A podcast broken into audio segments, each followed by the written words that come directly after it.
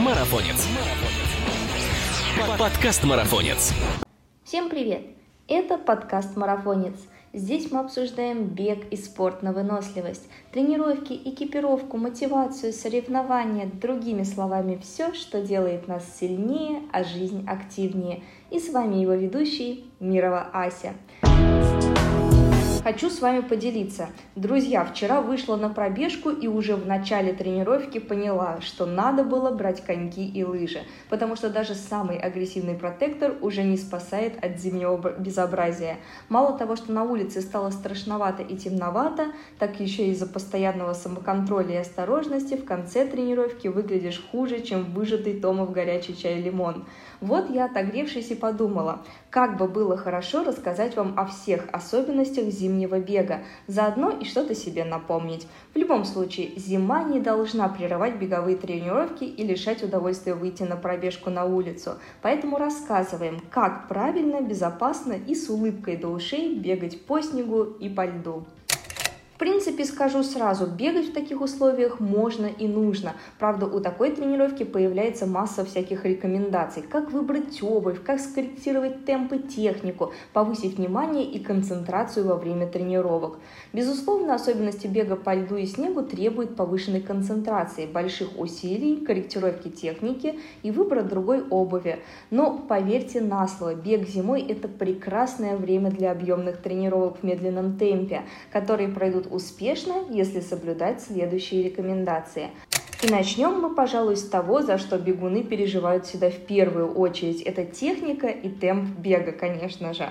Поскольку в беге по снегу и по льду в первую очередь нужно избежать падения и скольжения, то следует сокращать время полета во время бегового шага, продумывать постановку стопы и сильнее стабилизировать корпус. Длинный шаг, при котором приземление стопы происходит далеко перед корпусом, усложняет сохранение баланса и облегчает скольжение. Стремитесь сделать более короткие и более частые шаги, то есть повышайте каденс до считающихся идеальным 180 шагов в минуту. Стопы старайтесь приземлять под центром тяжести, то есть под бедрами. Благодаря этому полет будет короче и приземление пройдет раньше. Что касается темпа бега, тут, конечно же, очень жалко, но сбавлять его придется. Но не бойтесь вы изменить план темп бега, не стесняйтесь перейти на шаг в особенно трудных участках, все равно этого никто не увидит. Старайтесь ставить стопу всей плоскостью, а не на мысок или на пятку. Чем больше площадь соприкосновения, тем больше сцепление и устойчивость. Это элементарная физика.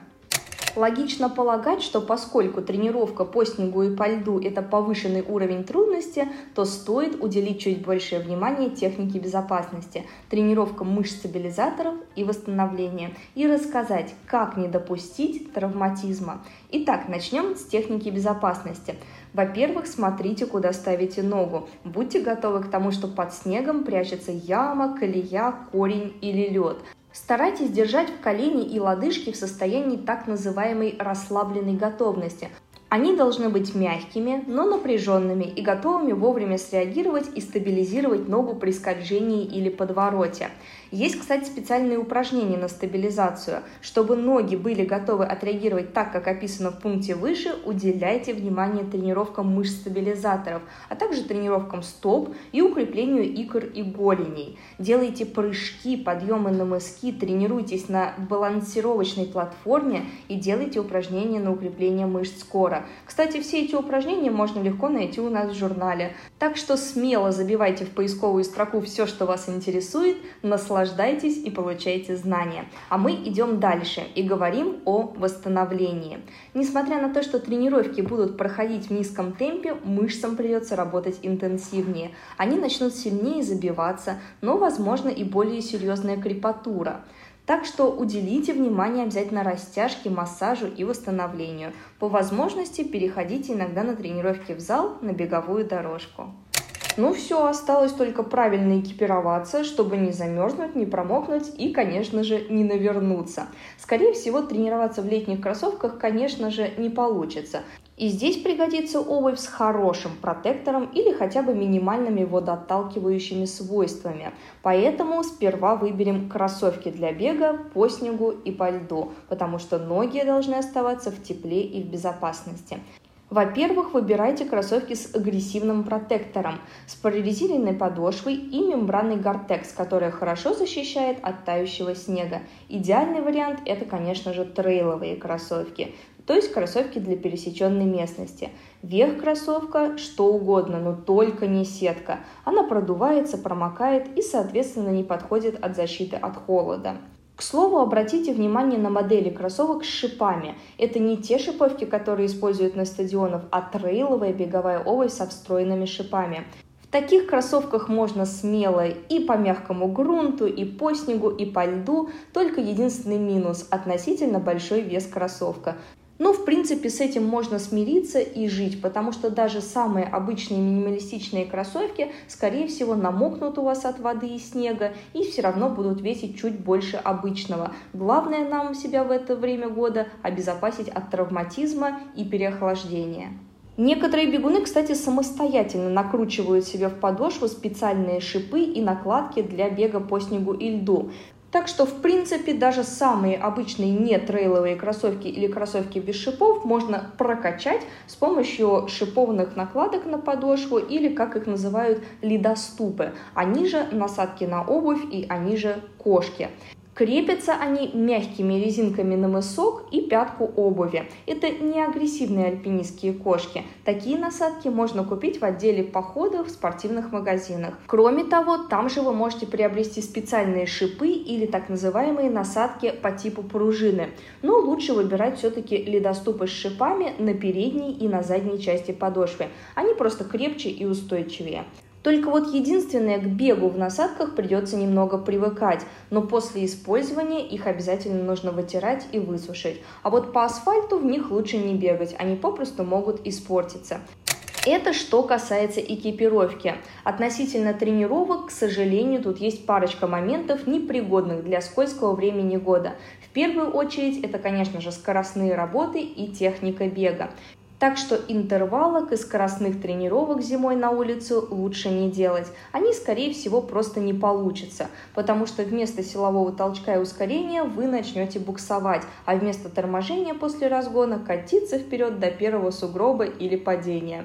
Скоростные и интервалочные тренировки лучше перенести на беговую дорожку или в манеж – для этого еще подойдет, кстати, стадион, потому что дорожки на нем хорошо чистят и они прорезиненные. Чтобы успокоить себя психологически, подходите к зимним тренировкам как ко времени построения аэробной базы.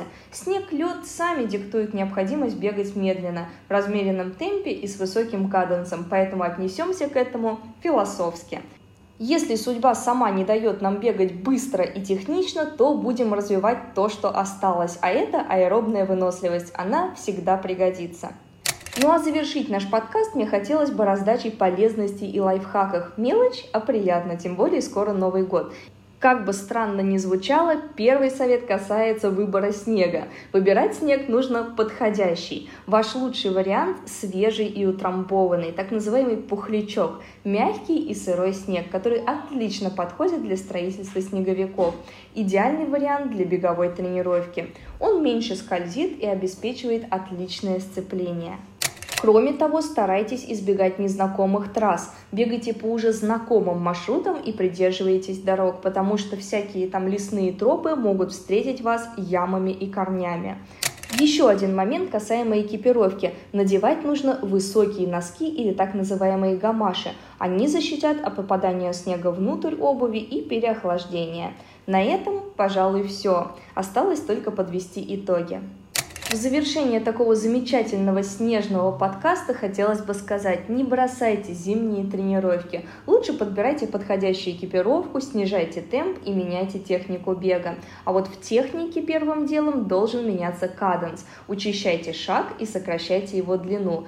Темп снижайте, но на особо трудных участках даже лучше переходить на шаг. Не делайте скоростные работы по льду и на снегу. Также не забывайте о растяжке, массаже, уделяйте еще больше внимания силовым упражнениям и упражнениям на укрепление стабилизаторов. Используйте трейловые кроссовки или купите специальные шипованные насадки на обувь. Уверяю вас, этот зимний беспредел когда-нибудь все же закончится. Но зато к соревновательному сезону, если все делать правильно, вы будете находиться в отличной беговой форме и вам не придется начинать все с нуля. Думаю, сегодня на пробежку я выйду с уже иным настроением и попытаюсь сделать все в лучших беговых традициях зимнего бега. Вы тоже подтягивайтесь и не забывайте подписаться на нас на тех платформах, на которых вы нас слушаете, ведь впереди столько всего интересного. Пока!